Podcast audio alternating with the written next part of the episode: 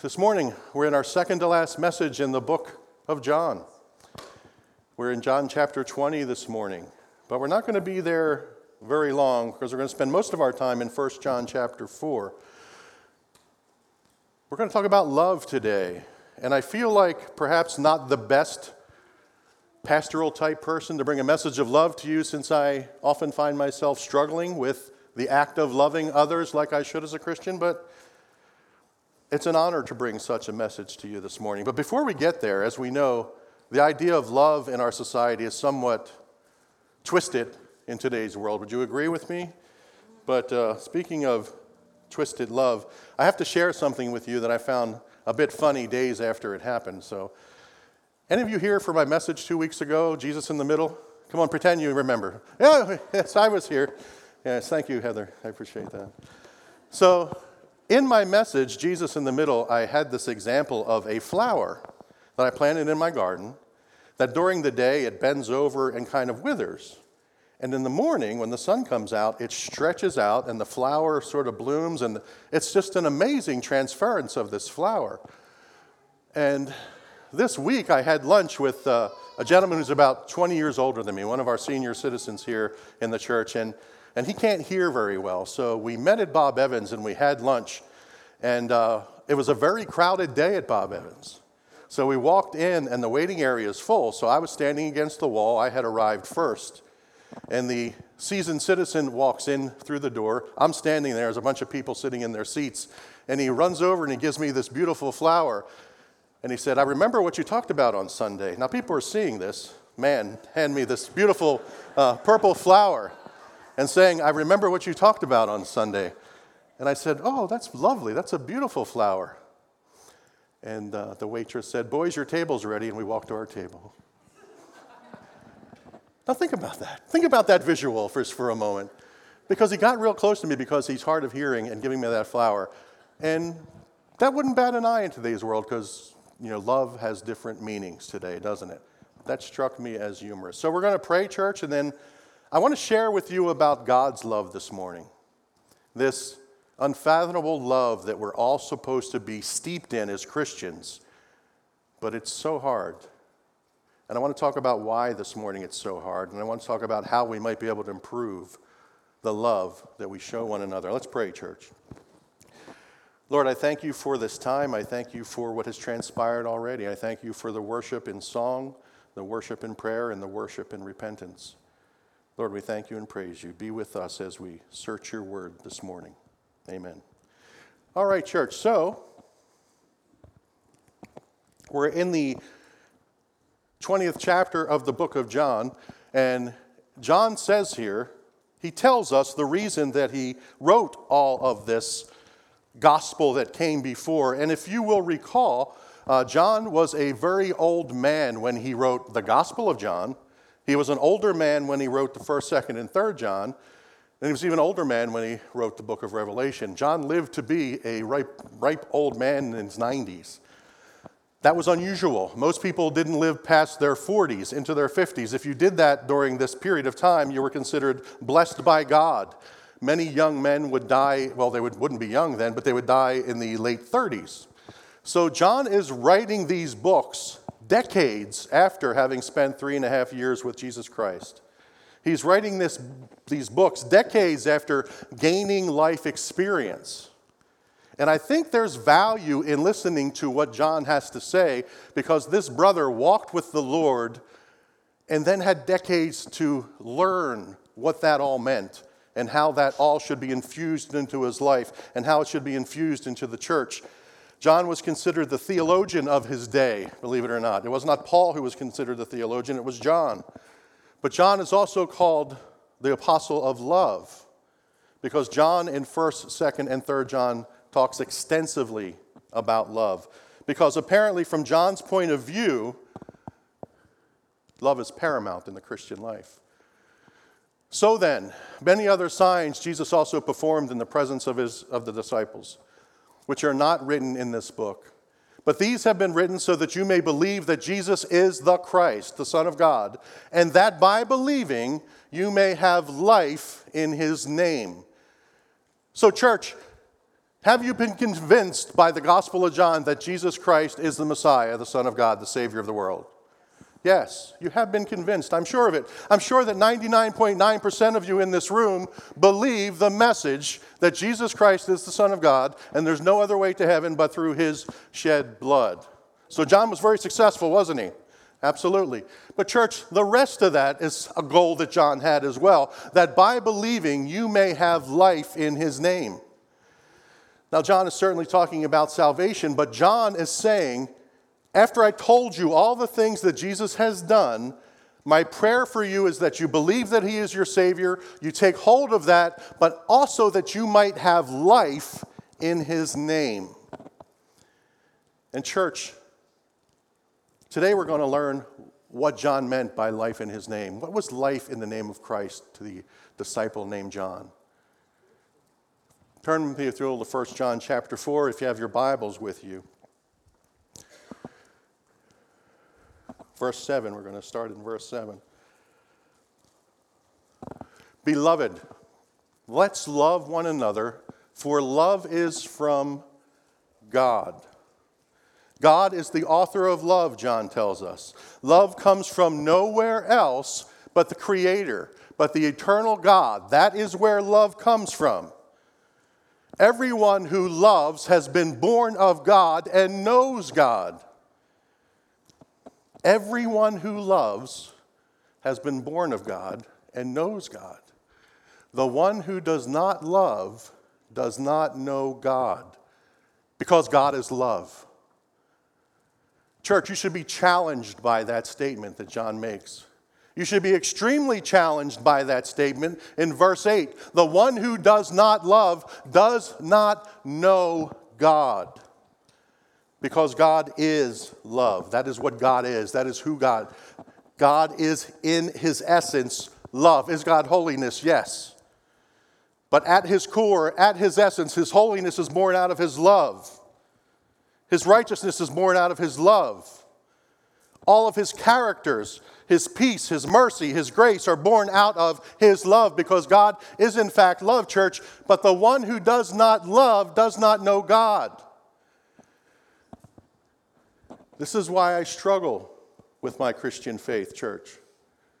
It's not what atheists say to me. It's not what I read about the age of the earth or dinosaurs or anything else, I ask myself, John, do you love? Because if you don't love, you don't know God.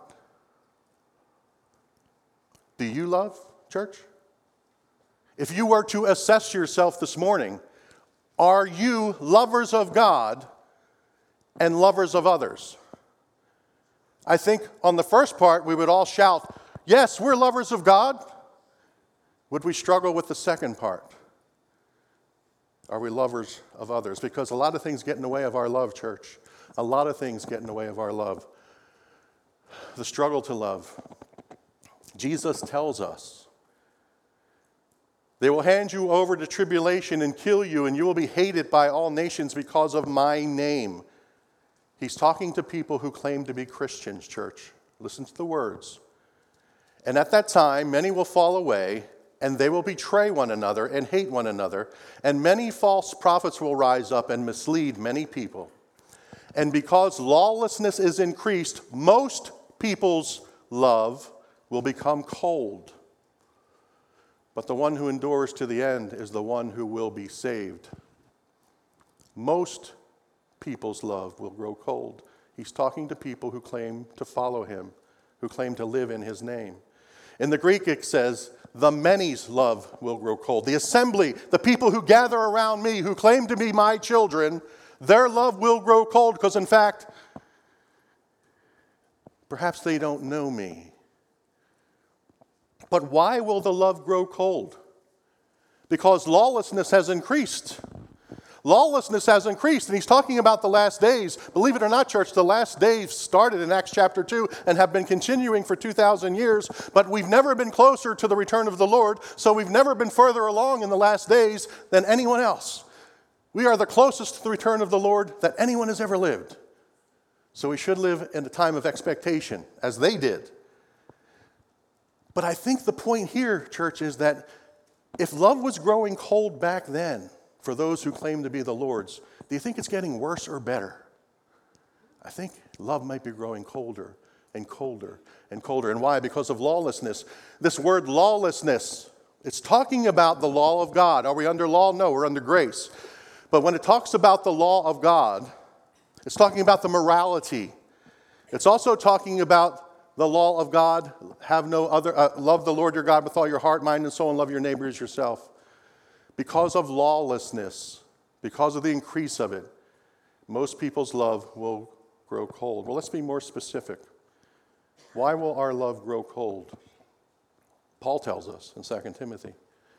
But realize this that in the last days, difficult times will come, for people will be lovers of self, lovers of money, boastful, arrogant, slanderers, disobedient to parents, ungrateful, unholy, unloving, irreconcilable, malicious gossips, without self control, brutal, haters of good, treacherous, reckless, conceited, lovers of pleasure rather than lovers of God holding to a form of godliness, although they have denied its power, avoid such people. So the people that Paul's talking about are holding on to a form of godliness. They are saying, We believe in Jesus Christ, we believe in God, we believe in the Father, we believe what you believe, Paul. But they only have a form of godliness with their mouths. How do we know that? because they love pleasure more than God. That hits home for me, church. There are many, many times when I love pleasure more than I love God. Is pleasure always wrong? No, church. I'm not going to stand up here and say, don't go on vacations, don't take that cruise, don't go to that concert, don't see a show, don't whatever, go to dinner. Pleasure is good, except when we love it more than God. Church, we're in a state where we love pleasure more than God. Turn it around. We don't want to be bothered because that doesn't please us. We don't want to come to the baptism tonight. And I, if you were going to come tonight or not, I don't, that's not, that's a, we don't want to do it because we have something to watch. We have a, a dinner, and, and all that's great.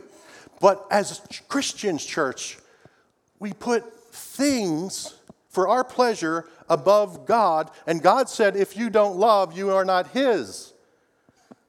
We have to turn that upside down and make ourselves uncomfortable and, and sacrifice a little bit because what is at the heart of love, church? Sacrifice. Sacrifice is at the heart of love. So if you're not lovers of God, you're denying the power of God. John goes on to say in 1 John 4, verse 9, By this the love of God was revealed in us, that God has sent his only Son into the world so that we may live through him. So, church, what makes the love that we have different from the love the world has? Church, do you know a mother who is not a Christian who loves her children? I do. I do. What makes that love different than the love that you and I are supposed to have? By this, the love of God was revealed in us. Because, church, we have in us a different kind of love, a different kind of motivational force. We have, we have in us God.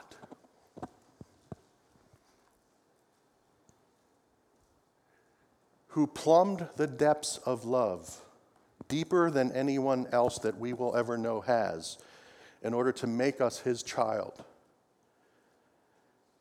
He gave his son. We can't conceive of that. How, how do you give something that's an integral part of you as a Trinity, as a God? How do you give that? But we just know that the pain was incredible when it was given, the life of his son was given, and the wrath of God was poured out on the son. We just know the depth of that love is something that you and I can never plumb, but it is that love that has been revealed to us and that is in us from which our love is supposed to flow. The deeper the forgiveness, the deeper the well of love, that is within us. Do you understand that, church? The deeper the forgiveness, the deeper the sin you've been forgiven of, the deeper the love that can flow from us because we understand what we were and what we are now and how we have been saved. And we should let that dwell in us as it wants to. And we should live through Him, through His eyes, through His perspective. And we can only do that if we accept him as our savior. Colossians 3:1 Since then you have been raised with Christ set your hearts on things above. Think about things above church where Christ is seated at the right hand of God. Set your minds on the things above, not on earthly things.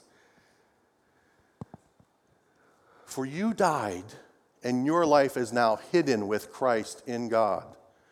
When Christ, who is your life, appears, then you also will appear with him in glory.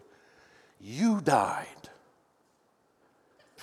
And Christ now lives in you. You are resurrected, church, just as much as Jesus Christ is resurrected. Has it been fully realized yet? No. But you are a resurrected creature who can see the, the, the love of God through the lens of Jesus Christ like no unbeliever will ever be able to see it. And you have to strive each day to try to take hold of it and understand the depth of that love.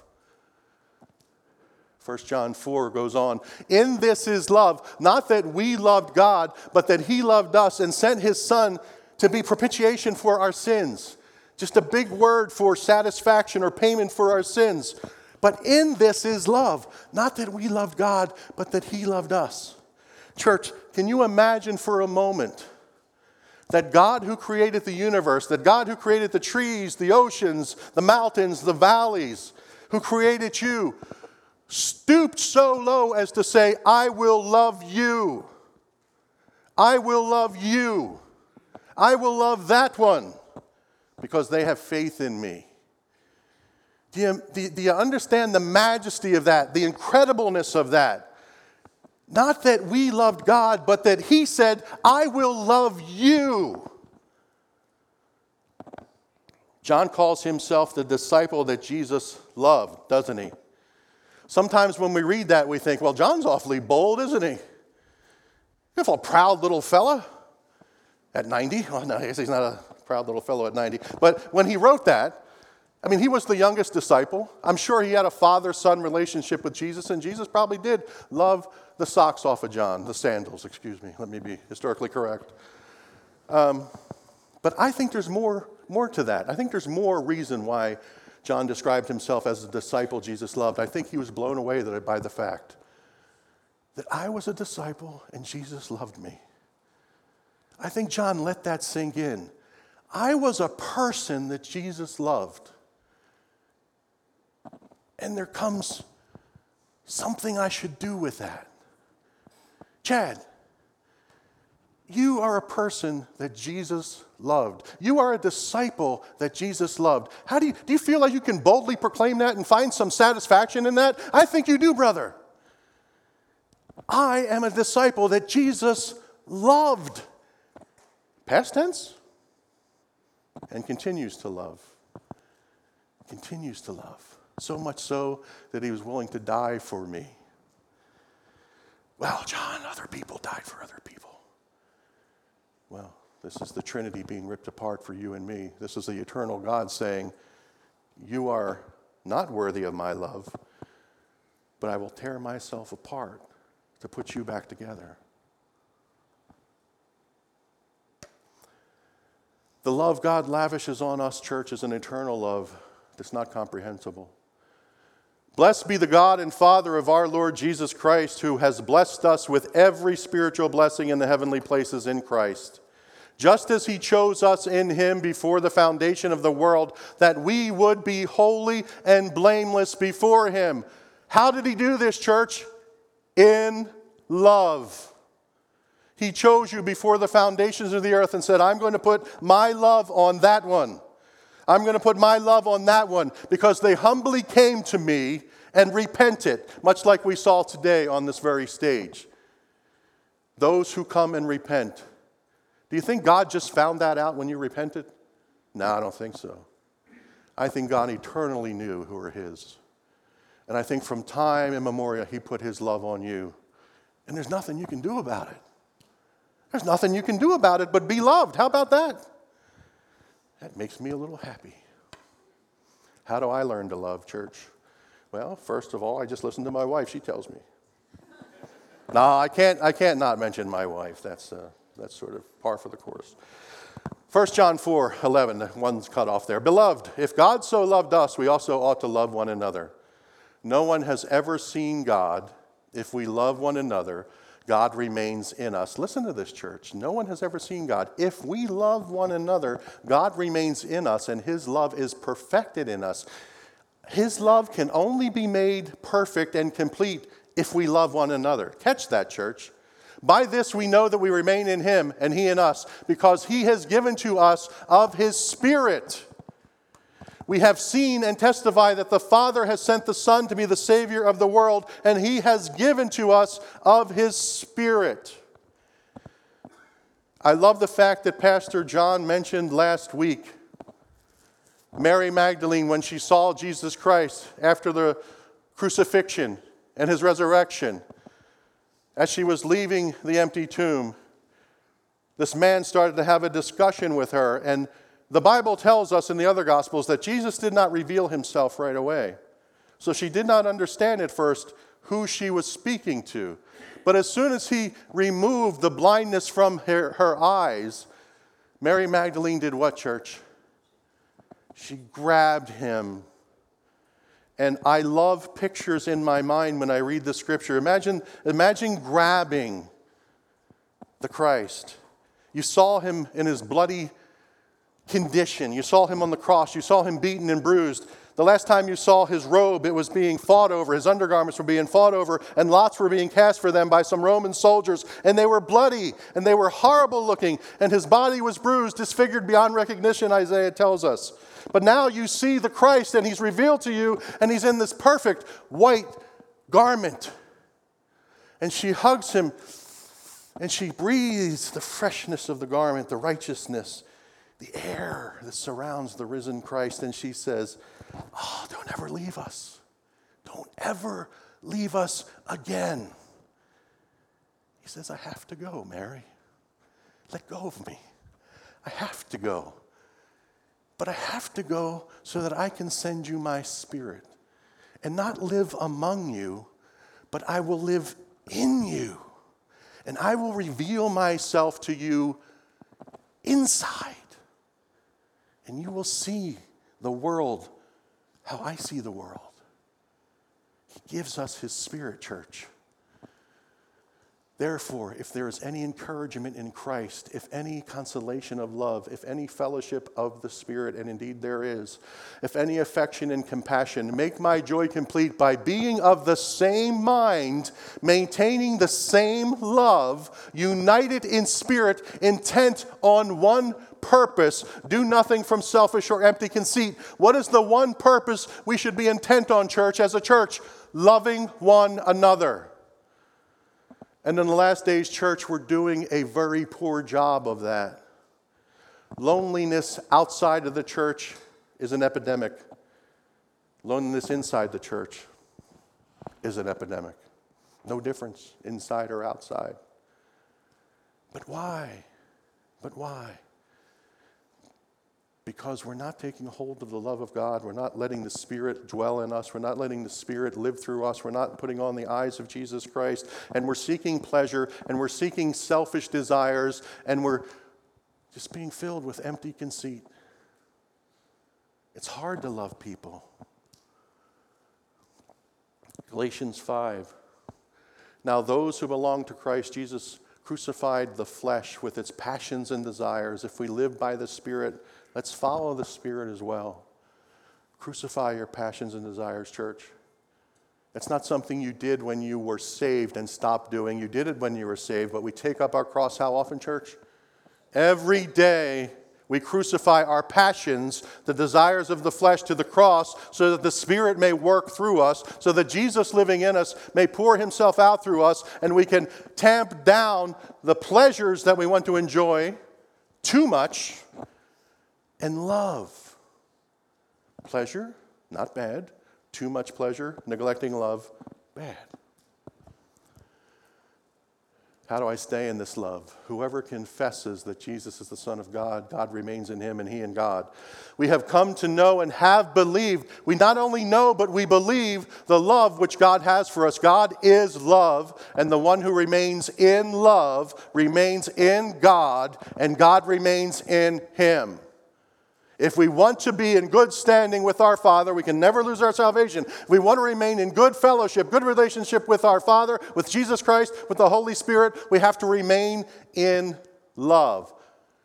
Jonathan Edwards said there's a difference between having a rational judgment that honey is sweet and having a sense of its sweetness. We can all look at a jar of honey, in other words, and say, that's a sweet substance. But there's nothing like dipping your finger in that jar of honey when your wife's not looking and putting it in your mouth and saying, That is a sweet substance. We got to stop looking at the command to love. We got to take the jar off the shelf. We got to stick our finger in the jar and we got to say, I'm going to start loving. I'm going to make it the essence of who I am.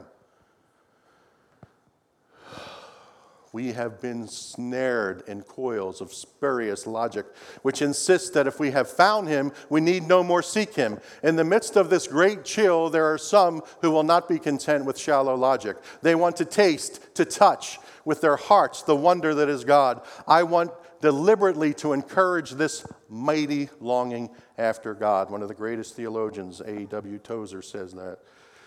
And Paul, probably a greater theologian than A.W. Tozer, this is actually at the end, verse 5, a prayer that the early church would pray.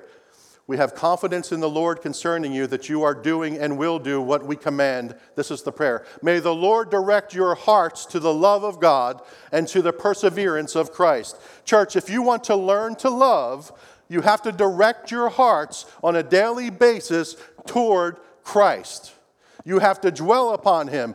The psalmist says, One thing I ask of the Lord, that is what I seek, that I may dwell in the house of the Lord all the days of my life, to gaze upon the beauty of the Lord and to seek him in his temple. To gaze upon the beauty of the Lord. That's the only way we learn to love church, to gaze upon the sacrifice of the Lord, the love of the Lord, our relationship with the Lord. Just go into the temple. You know, the temple is not only your body, church, the temple is the church. Go into the temple and gaze upon the Lord. Love knows no fear, church. By this, John continues, love is perfected with us so that we may have confidence in the day of judgment, because as he is, we also are in this world. There is no fear in love, but perfect love drives out fear, because fear involves punishment, and the one who fears is not perfected in love little grammar thing here. And I've told you many times I get caught up on the phrases that make me go, hmm. And here's one of them Because as He, Jesus, is, we also are in this world. Huh. How is Jesus today, church? Where is Jesus today? What condition is Jesus in today? Is he hanging from a tree bleeding? No. Jesus was resurrected. He's at the right hand of the Father. He's clothed in white robes. He's pure. He's resurrected. He has life. He has all the power that he had before he came to this earth. He knows everything. He's omniscient. He's omnipresent. He's glorified with his Father. Because as he is, we also are in this world. You and I are glorified with the Father. You and I at, at his right hand. It just hasn't happened completely yet. But that is how we are to walk. How does a son or daughter of God walk in fear? You don't. You are a resurrected son or daughter of the King. You are clothed in white. You are in his righteousness. His shed blood has washed you clean. And just as he is resurrected, restored, so are you as you walk today. And that's how we carry ourselves as Christians, church, as those who are capable of love and not afraid of love. Because, church, for some reason, we are afraid to love. We're afraid to reach out. We're afraid to say, Do you have time to have lunch with me? Do you have a need that I can help deal with? We had a young lady, Athena, come up this morning. Church, we need to reach out to people. We need to not be afraid. Oh, what if they don't answer the phone? What if they're offended by something I, hey, church, I'm a man. I offend people every day by stupid things I say. I mean, they changed the definition of woman, but the definition of man is still the same one who puts foot in mouth. Go ahead, look in the dictionary. That's what's in there, all right? I do it all the time. Don't be afraid to reach out to the body of Christ. Don't be afraid to extend a hand. Don't think you're not good enough because you're a son or daughter of God. You're good enough. Don't be afraid to do what God wants you to do. Why, church? Why no fear? There is no there is therefore now no condemnation at all for those who are in Christ Jesus. For the law of the Spirit of life in Christ Jesus has set you free from the law of sin and death. And we know that God causes all things to work together for good to those who love God, to those who are called according to his purpose. You have nothing to fear by extending yourself. You have nothing to fear by being a bit vulnerable to the people around you, church.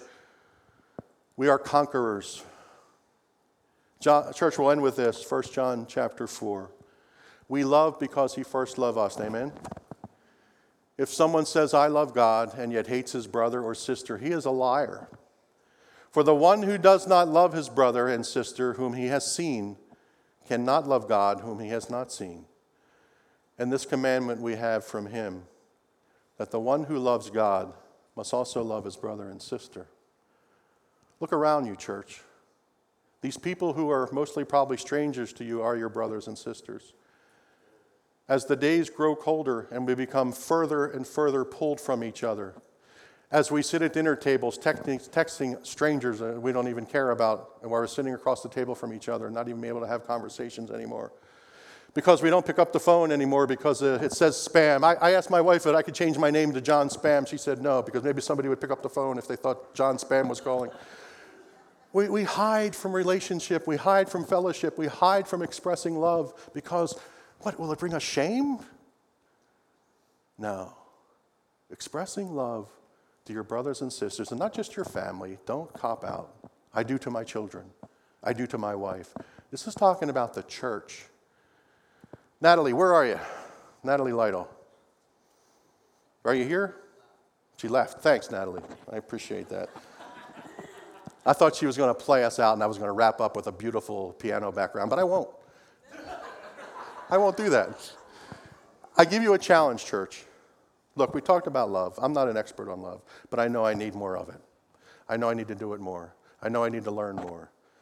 I honestly, church, I wake up every day and say, let me love better. I really do. I do. I, have to dwell on that because I know if I don't, I will be the most selfish husband, the most selfish father, the most selfish employee, the most selfish church person here.